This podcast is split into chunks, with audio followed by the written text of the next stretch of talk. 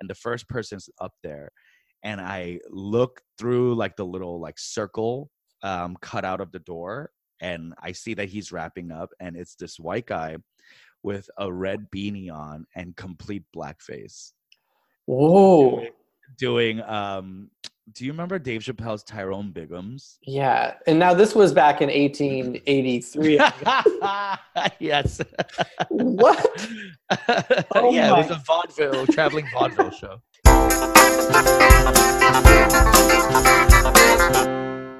Welcome and thank you for listening to Almost Almost Famous, the podcast where actors, writers, comedians talk about the ups and downs, ebbs and flows of working towards making it in this crazy biz and how they're almost almost famous. I'm your host, Daniel Acker, and today's guest is an accomplished stand up comedian who has been on NCIS, Curb Your Enthusiasm, and more. He also has a podcast called Ajumma Show. It's two queer Korean comics screaming about everything. What's not to love? Welcome to the show, Peter Kim. Hello, hello. Hi. Hi, it's good to see you. Good to see you this beautiful Sunday morning. Yeah, it's lovely. We're lucky. Yeah, Got beautiful weather, sunshine coming in. yeah man. We both have uh, cute apartments. We're great. Yeah, We're doing great. we're fine. We're fine. no, but are you fine? You're doing good? yeah, yeah, I'm doing good. I might go to the park and do some mushrooms today. I'm just looking for some new, new perspective. I feel like a perspective shift is always good, especially for someone who has a focus on pursuing stand up. Yeah, you're right. Stand up's completely changed. And um, I just I do need some new perspective on what the fuck that's gonna be. Are we cursing on this? Is this family friendly? Uh, we are now. Okay, great. Look at me setting trends again. yeah. Yeah, with I guess the current state we can get into it. Have you like with stand up especially like no one's of course doing comedy, live comedy, but have you thought of like doing like Instagram live stand up or anything like that or trying to get any comedy out there? I have done some IG and Zoom shows, mostly Zoom. And uh, I'll tell you what, it's it's not fun.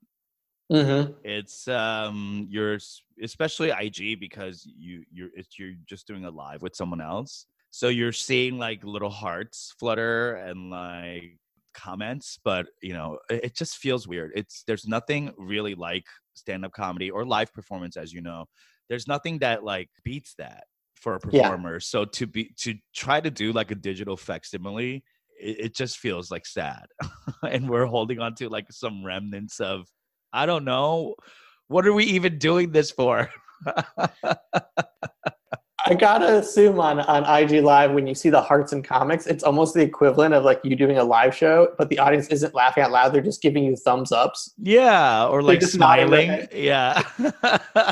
I and I hate that. Yeah, because so much of the fuel of doing a show, doing a stand up show, is comes from hearing the laughter and not hearing the laughter. Like both can kind of set the tone and either ramp up your energy. But when you Right. you can't hear the laughter at all, you're like, oh god. Do you like this? Do I like this? Do I like me? Yeah. it it really forces you inside yourself in a very dark way. yeah, it's been dark. And I keep saying yes to these shows because, you know, I'm desperate for attention. And even if I'm getting attention from like my fellow comics, I feel good if I'm like getting laughs from them. But most of the shows, it runs like this you get on a Zoom, much like we're on now. And there's like six or seven comics, and the host is like, okay, this is the running order. We're going to be streaming live on Twitch. We have like a 100 people watching, which is great. I love like to play to a 100 people i never did that when i was pre you know pre-quar anyway but these 100 people you don't hear them laughing so if you might as it's like one of those like if a tree falls in the woods type situation like if no one's laughing but there are 100 people there am i doing comedy That might as well say like we have 10 billion people. Trust me, they're all watching. yeah It's like okay. every time i do a zoom comedy show i'm like is this a twilight zone episode like what the fuck is this why am i doing this but i do it because i'm like you know as you know being in hollywood being an actor or whatever we're like bred to always like quote stay relevant and you know half of it is like me trying out new jokes which is great like i take every every set i do i try new jokes so at least it's like hey i did something for I don't know for what reason. I I still have this idea that like after everything kind of like quote comes back together, that I'll have I'll be ahead of everyone else. I don't know, man. You're gonna go out when the world hopefully is back to normal. You're gonna do your set. It's gonna bomb. You're like, but hundred people. Yeah. I thought they liked that tag. You have no feedback. It's, But I get you. It is. We are trained to keep like, well, you're exercising the muscle. So there's the positive of that of just like still performing. You know, Yeah. even if it's this weird way of like, I'm gonna say stuff. I'm gonna get stuff out there. But there's like without the feedback, that's the other side. And so you're kind of like in your heart, I'm sure you leave these Zoom shows being like, I do feel like if the audience was able to laugh out loud and not on mute, they would have liked that joke.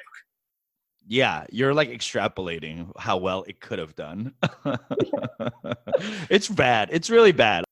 Now, I guess I don't really know this about you, but what made you kind of start with stand up or go into stand up or Well, I was in let me see where I was like San Francisco in 2009 and um I had moved there from New York because I had a job with Yahoo. I was in tech and I was just kind of doing that like nouveau riche tech guy thing. I was getting paid like a hundred grand a year plus bonuses and equity and all that kind of crap. I was just like sitting on tons of cash. And I know that sounds like just a brag, but I was very unhappy because I was also like deeply in the closet. And I moved to San Francisco because I was like, I need to get away from everyone I know.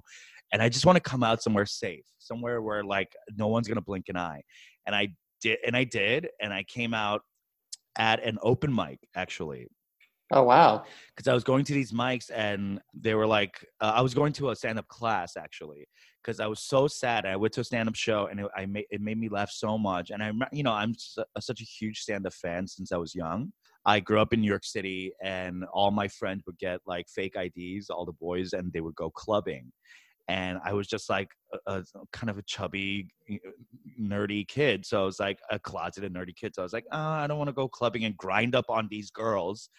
So I, I went down to Greenwich Village with my two girlfriends, and we would go to the Comedy Cellar and order two Diet Cokes and sit there for the entire night for like all three shows in the night.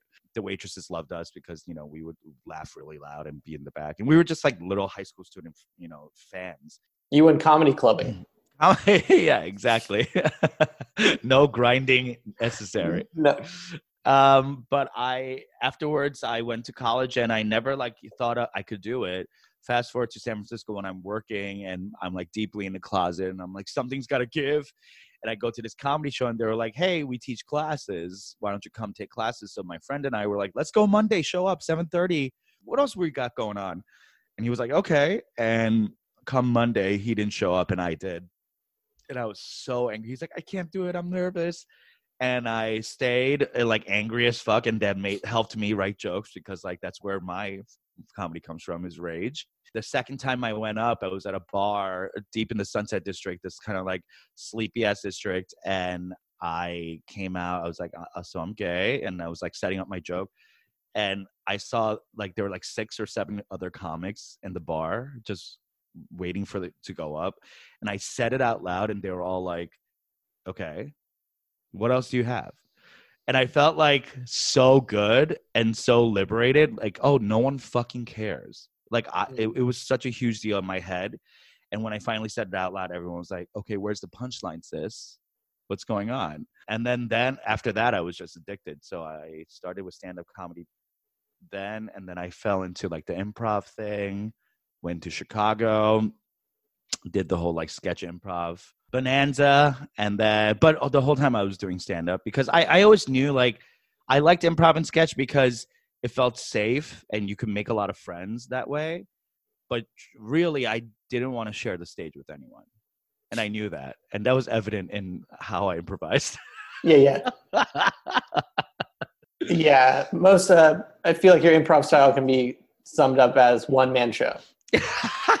yes, exactly solo dolo well it's it's really interesting because i didn't realize that i mean what a cool combination of like doing stand up but also stand up being the moment you come out it normalized it it was like Mhm.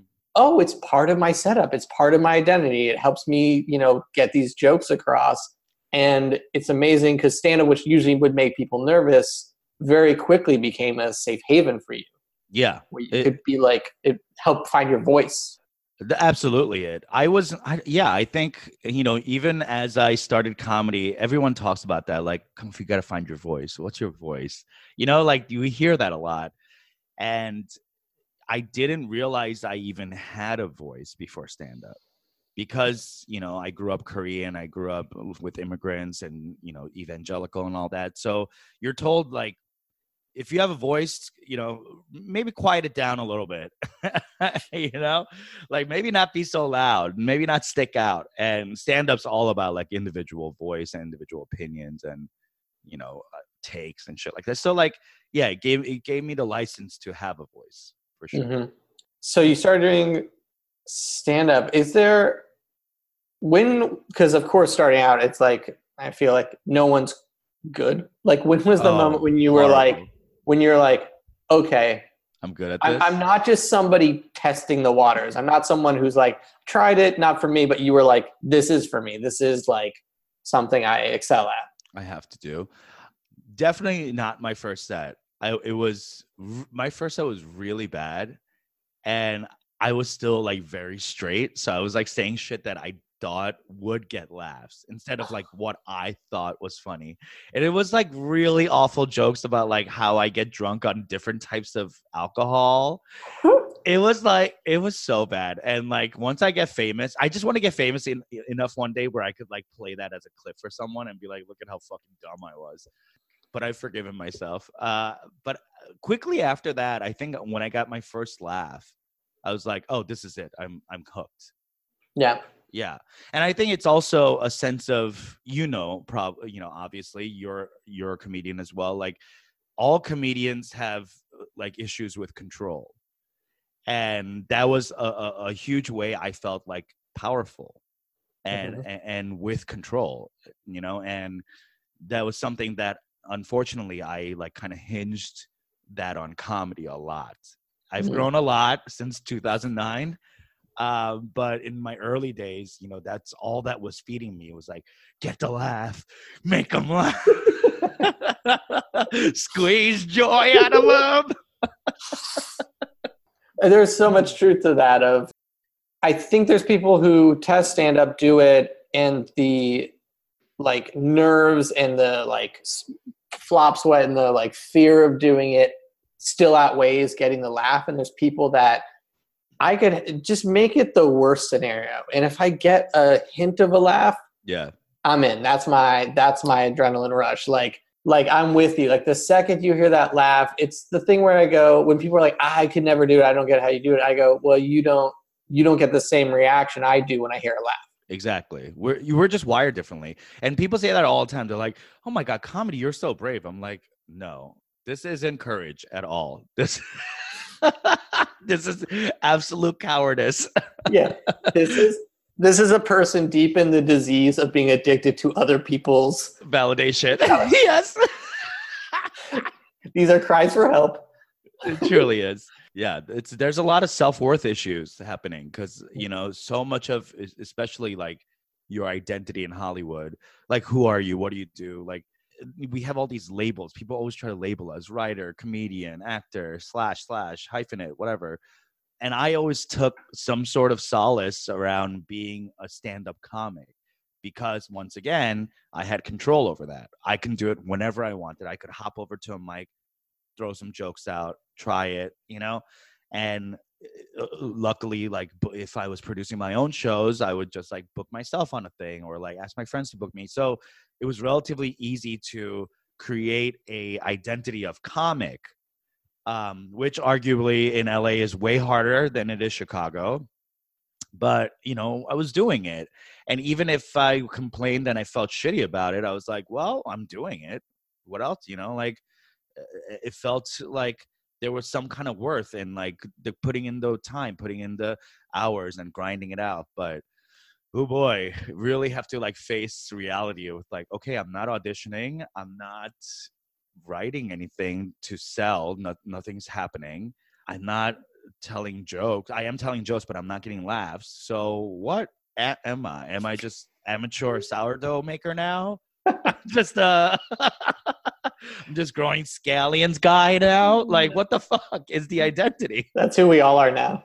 Yeah. With uh with stand up, do you have a maybe daily or set process of joke creation or like are you someone who's like I need to write every day, I need to do something or you kind of like when the jokes come to me, I jot them down? It's more the latter. Mm. I have a very I have very bad discipline when it comes to writing. I have to write in binges and which is why I I like having a show to to be responsible for cuz then I know I have to come up with jokes. But I guess like I tweet every day and that's like 3 quarters of a joke. I don't know. Yeah. What is your cuz everyone has it. Do you have a sh- uh like a horror story show where you just like oh got Oh, up there and were like, "Oh man, you heard the inner monologue questioning everything." I have so many.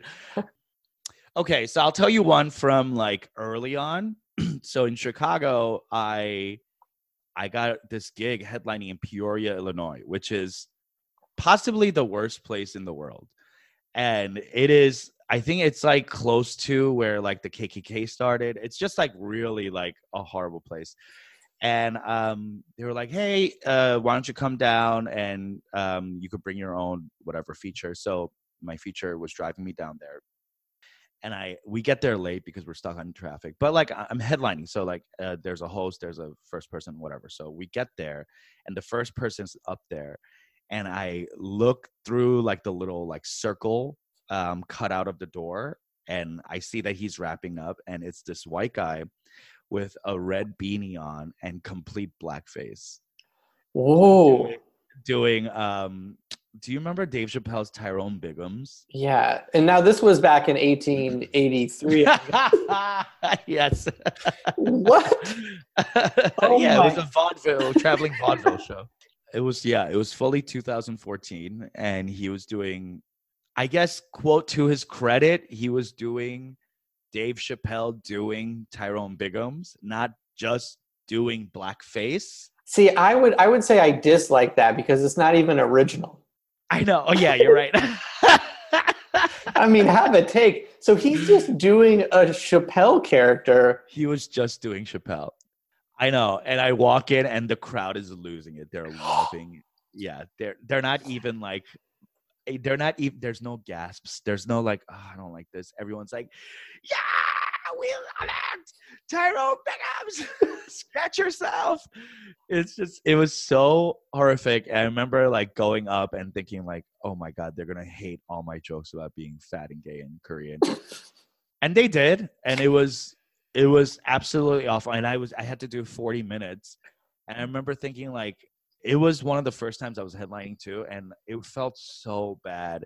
And now in retrospect, I think about it and I'm like, oh, as a comic that has done more, like a thousand more shows since then, or more than a thousand, but like a lot, the reason why I was doing bad wasn't because of them. It was because of my expectations of them Mm. or how I drew them up to be this gigantic kind of like uh, uh, adversary Mhm. you know but they weren't thinking of me in that way at all. You know what i mean? So like that's something that you learn is that like the audience is never against you. Even the most like fucked up audiences they're not there so that you can have a bad time. They're there to have a good time. It's just not the good time you thought it was going to be. Mhm. and then when you start bombing you start like turning on them and then uh, and then i started like going after this like older white couple in the audience and using them as like a proxy for how i felt about this like blatant racism in peoria and it was just like it was bad i had no business doing any of that Yeah, there's there's something um, profound kind of of when you realize like the audience pay they want to just have a good time. They're just happy that you can get them there, and it's almost understandable that if you don't, that they're a little upset. Like it's so quick as a comic to be like, "Uh, come on, I'm funny, laugh, like, or Yeah. something's wrong with all of you guys, and you go, wait, no, like, we're just not lining up. Like, my sense of humor is not working for you guys. It's quite all right. I feel like Yeah. in those moments, you learn to just be like, you know what? I'm going to do my set. Maybe some of you will enjoy it, but I'm not here to call you out for not enjoying it. like, I'm just, Yeah. You can at least leave the night being like, oh, okay, that was nice. Maybe not the funniest thing you've seen. I can't do a Tyrone Biggums. You know, like you just have limitations. I'm just not your cup of tea. yeah. That's something you learn though. You learn that it's not personal. And then when they don't like us, they're like, "Ah, they hate me. It's very ego driven. It's it's it's really disgusting is what it is. But we can't help it. That's just how we're wired, you know? But as you get older and you get better as a comic, you start i- i- it's more about like every show feeling less important. You want to be present and you want to be there giving people the best time and mm, a, a very real time with them and you don't want to phone it in but you also don't want to put the experience on a pedestal so that you ruin it for yourself Mhm. and after doing so many especially doing shows with second city night after night after night um sometimes two or three shows a night you realize that like every audience is different. Every audience comes in and creates its own and you know this from groundlings like you could do be doing the same exact thing in the same exact way but it's just something about that crowd that day that hour just is quieter or like the energy in there is more polite than it is raucous or whatever it is you know? So like you start understanding that it's not about you it's about the situation and how you adapt to the situation and that makes you more like it, it's more of a like i'm guessing the way an athlete looks at their thing Mhm. as opposed to like my art you know like it's less that comedy is less art and it's more sports Yes, very true. And with with stand up, do you have any jokes or a few jokes that when you wrote them and you perform them, you kind of you were like, "This is my comedy. This is like quintessential Peter Kim." yeah like which when what was a joke that made me think like oh this is my voice? Yes. um actually i do. I remember in chicago i was doing a set and i i, I kept like people kept saying like you got to close with like a fucking huge closer. You got to close. And i remember thinking that and i was like oh man i really need a good closer. What's my closer? What's my closer? And I, when i f- wrote my first closer was when i was like oh, okay this is me. Mm. um i won't do the joke now but it has something to do with being a c-section baby and how uh that's how i knew uh i was gay f even before i was born. Because I, I i i like once i saw the inside of my mom like my mom's vagina i started like turning myself around and twisting the umbilical cord around my neck I don't want to be near one of these ever again. honey that's not it Yeah. you're gonna have to cut me out of this one Yeah, I'm going Um, out a different way. yeah yeah so when i when i wrote that joke i was like oh this is so fun it's exactly how i i like to hyperbolize my experience and i like to do it in a way where you know it, it's i don't think of it as irreverent but i think a lot of korean immigrants would be like shocked by the way i my takes on things because i'm less reverent towards like I don't know, like in Korean culture, calling, uh, talking about your mom's vagina would never fly. They, I would be like banned.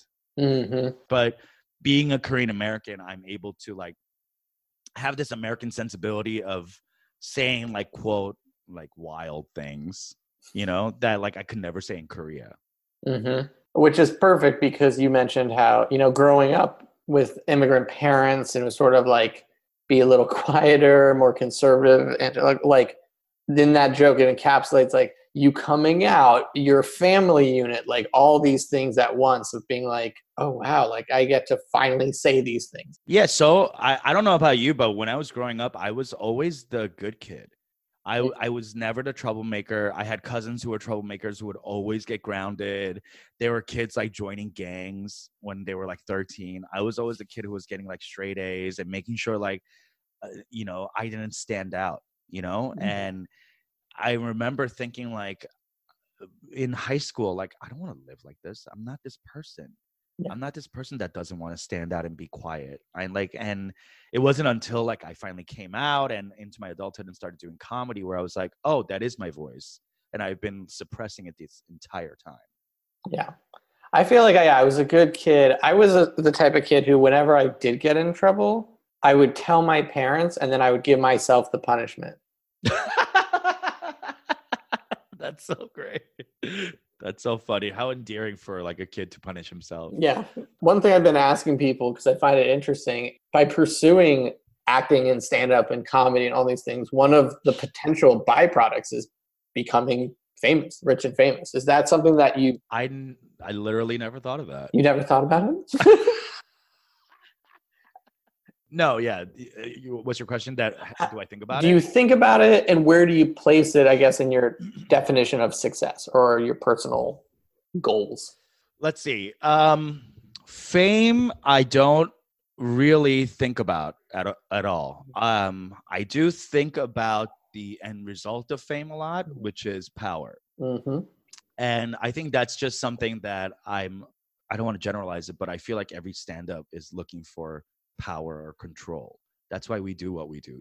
I i want to feel powerful because i th- i think power will bring me freedom. Hmm and at the end of it and I, i've done this exercise recently like fame do i want fame? Mm, what's the result of fame? Power power. What's the result of power?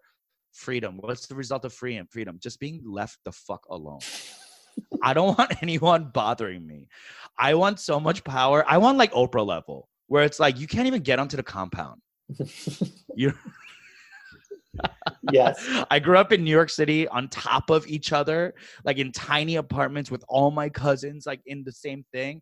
And I think because of that, I I dream of like wide open space and land. And there's something to that where I'm like, I just don't want you to bother me.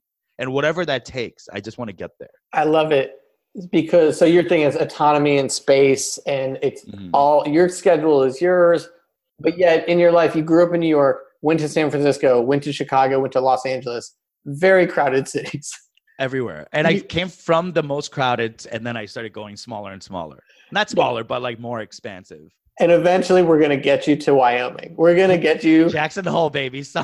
To that open space Uh, when I hear about celebrities who have like I don't know avocado farms, I would love that fucking life. Truly, I know like who am I? Wh- wh- Why would I ever have a farm? But like one day, that's that's the only reason I want to get famous. I don't. I really don't like being approached in public. Hmm. I don't like people um, asking to take pictures with me. It never happens, but when I think about it, no, it has happened like, like, you know, a handful of times when I'm like doing clubs on the weekends when I go down to San, San Diego and I have an especially good show. People will be like, "Can we take a picture with you?" and blah blah, you know, like because Mhm. they want to show that they went out and saw a comedian. You know, it's for them really sure but I there's something about stand up that again it's about like control. Uh, there's a wall between us, even though it is I am breaking the wall and I am being vulnerable and talking about myself and blah blah. It's not a conversation. I provide you with information and jokes. You provide me with laughs and applause so that I can do more. And when that barrier is breached and people like come up to me I already know how I'm gonna react when I am rich and famous. Like I'm gonna be mean. I know it. I'm gonna be one of these people that like TMZ hates because I'm like punching the camera and shit. You know, like I can tell. Oh man. I, so you are like, I want to do stand up. I want to get well enough. Like, I want to become known and famous and rich so I can hide. So I Yeah. can be secluded. Like, you don't, like, you could go to Jackson Hole now. You could get a farm now, but you're like, I don't actually want a farm. No, I want to hire farmers. I want to just own the land and just hang out. And yeah. I just want to be autonomous. I can't wait. I, I can picture it. I love it. I want you, and I can tell you will be famous. And if nothing else, just so I can see all those clips of you on TV, like Peter Kim again snubs the kid. Like, so the kid's gonna run up to like, like I'm your biggest fan. You just shove his face away and go, I'm, I'm walking here. I don't want to. hey, I'm walking here. yeah. I think TMZ would like love to hate you. You'd be, you'd be oh yeah, their number one. public would- enemy number one. Chase you down just so you could shoo them away. Yeah, I would like set up like bear traps and shit. Because the, the whole uh, for me, uh, once again, like celebrity fame is not the end product. The end product is the freedom and autonomy that comes from it. So to be Kardashian level famous is is it- it's moot for me because now I'm trapped. I'm a fucking prisoner. Mm-hmm. You know, isn't it funny how like there are celebrities who just are left alone and celebrities that cannot be left alone. And there I want to be in that category where people just leave them alone. They respect them, you know? Yeah. Like I'm not that hot, so no one's gonna want to see my bulge in gray sweatpants. So great. you know what I mean? And I'm not that interesting that like uh, you me like eating a salad with my hand is gonna be like big news. You know what I mean? So like I just want to be that level where they're like, oh okay, there he is, but Yeah. they're not coming after me. Like they're not standing outside of my gates, like waiting to get one shot so they could get paid sixty-five dollars by New York Post or some shit. Yeah. It is interesting how I don't even know what that is, where some people can't get people away from them and other people are like, no one cares. It's like, oh, that's just a well known actor. They do a good job. And other people, they're like, Yeah. we have to get all these photos of this person. is do you think it's higher the profile is is that or the is it like the more we feel like we can sexualize I would go the latter on that because, I mean, like, no one's hounding Meryl Streep. Like, and she's right and like- she's like a level mistress yeah, people will like get photos of her and you know they like her. I think it's more we're more obsessed with uh scandal or someone who's like on the edge of losing it. Like we love putting someone on a pedestal just so we can knock them down. yes yes daniel that's exactly it and i think that's the sense of like mob power that you have or Mhm. like twitter troll power you have because i experienced a little bit of this um in second city where i don't know it's it's really stupid but in chicago if you're on the main stages of second city you're kind of a celebrity i guess in the Mhm. comedy world at least. You're like kind of at the top of your game. And um, this one guy was going around and i had no idea who he was. He was a comic and he would go around and when facebook was big like like spreading all this like nasty rumors about me. So i was like what the fuck is going on? So i, I found him on facebook. I don't even remember his name to be honest. And i messaged him saying hey do we know each other did i do something to you what's going on he was like no we've never met and I was like, then why are you doing this? Why are you going around like fucking with me like this? And he was like, what? You're a celebrity now. So you deserve to be taken down a notch. Wow. And- yeah. And it was really scary. And I would have been like, oh my God, I'm a celebrity. that's actually that's actually a joke I wrote on Facebook. Well, speaking of putting people on pedestals and taking them down, and Peter, it's the time of the show when I yes. when I invite my friend, uh, famed insult comic Raz Clifford. Hell yeah. he likes to come on and just take these guests down a peg before they think they're too famous. So we're gonna we're gonna have him come out and he's gonna give you a little little roast, little Raz. So uh, Raz Clifford, come on out. Oh, hello, folks. Oh, goody. We're talking to Peter Kim, the man that thinks being loud is a personality. I hate to break it to you, but it ain't. Peter Kim should be named Kim Peters because he has the unearned confidence of an angry white lady. Now, Peter is a gay Korean stand up comedian. You know, the things no one is asking for. Now, Peter could have been in Crazy Rich Asians, but he's only crazy in Asians, so he was close, but two out of three ain't bad. oh, I'm so sorry, Peter. I had to do it. I had to razz you. Thanks, man. I love it. What an honor. it is. It's always an honor to you know get razzed by the best. Okay, take care, please. If you ever see me, do not talk to me. I will be on my farm avoiding people because this is what real fame looks like. All right. All right. See you later, Raz. Oh, Yo, he was good. Thanks. He really, he really cut to the core. He gets you. now, jumping right back into it, if not acting, if not stand up, which is, of course, what you are doing and you're great at, what do you think you'd be doing? I'd be a chef. Chef, okay. Chef slash restaurateur. Mm-hmm. That's something that I do, like a creative thing that I do that I don't need anyone, um, anyone to. Res- uh, that's not true. I I like feeding people, but it's something that I do for myself. Mm-hmm. You know what I mean? Like it's an outlet where you know how some people are like they could play music, but they only do it for themselves. They they're not trying to like get on stage and do it. It's just their like creative outlet. That's how I think of like cooking. Mm-hmm. What would your restaurant be? What would the What's the cuisine? Cuisine and vibe. Would it be like very very high end? Would it be just like? No, quick? I I don't think I could live up to high end. Mm-hmm. Although you know I would love to show technique in my dishes.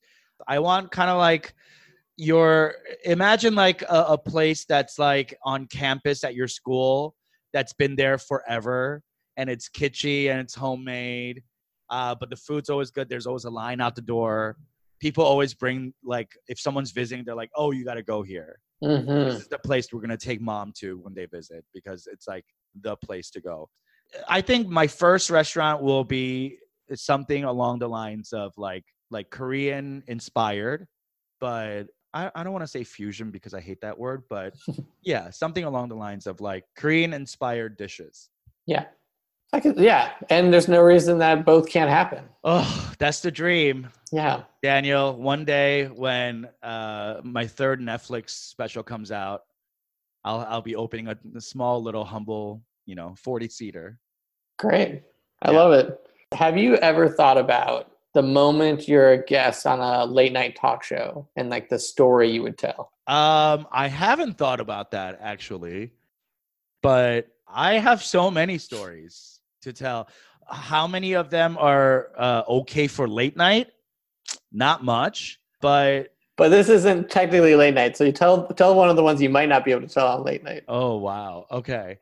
Well, the first time I ever had sexual intercourse was in college. I lost my virginity to this girl who um, I didn't want to have sex with because I was clearly gay. Uh, but she was my best friend, and we were doing a lot of like I what I thought was platonic activity. Like she kept wanting to come over to my dorm room and hang out on my bed, but I was like, uh, uh, "No, let's um, let's let's do a treasure hunt." And we would, oh, that old chestnut. Yeah, I would, when you're like, you quickly draw up a treasure map and you're like, let's start digging. I've had many, many copies of treasure maps ready to go. I was like, what is that a treasure hunt? What's that called? Um, where you hunt for things? Scavenger hunt? A scavenger hunt, scavenger hunt. Okay. So like one clue would lead to another thing and like it was elaborate. It would take a lot of time. She would get exhausted and eventually not be horny. And um I just got like I don't know. I had I, I, I was running out of scavenger hunts, and one day I had no hunts to be had, and she was like, "Come on, like let's hook up." Like, and when she started getting all like you know close, and I, I it was the moment where I was like, "Okay, I guess I'm losing my virginity at this moment." And then as a last ditch effort, I had a VHS copy of The Little Mermaid and I so I popped that into my little combo VHS TV little thing in the dorm room. And I was like, "Well, let's watch a Little Mermaid." And she was like, "Oh, it's my favorite movie." And we started watching. And by the time she was singing "Part of Your World," she was like taking my pants off, and it was happening. And yeah, so I'm traumatized by Little Mermaid and um, all things Disney now. and sex was like so it was so like comical, like truly cartoonish. It was like, is it in? Oh, it's in. I'm done. Sorry. I I like to imagine that it's all it all happens while you hear Ursula say it's singing "Poor Unfortunate Souls." yeah, exactly. the fact that you had a VHS copy of Little Mermaid did not tip this girl off that maybe you weren't interested in her. Yeah, I had two VHS tapes. It was Little Mermaid and Britney Spears's um, Vegas show. So the first time you had sex could have gone very differently with to a to a Britney soundtrack. you would have heard songs like "You Better Work, Bitch." yeah, I think I would have actually lasted longer. Well, Peter, thanks for coming on the show. Thank you for having me. This was very fun. Yeah. Do you have any things you're currently working on that you're excited about? Yeah, I have a um, podcast, like you mentioned, called Ajumma Show. It's me and another queer Korean comic from Chicago, one of my best friends, Eunji Kim. We just scream about things, culture, Korean stuff. Check it out. Fantastic. Well, thanks again for being on, and thanks everybody for listening. I'm your host, Daniel Acker, and this has been Almost Almost Famous.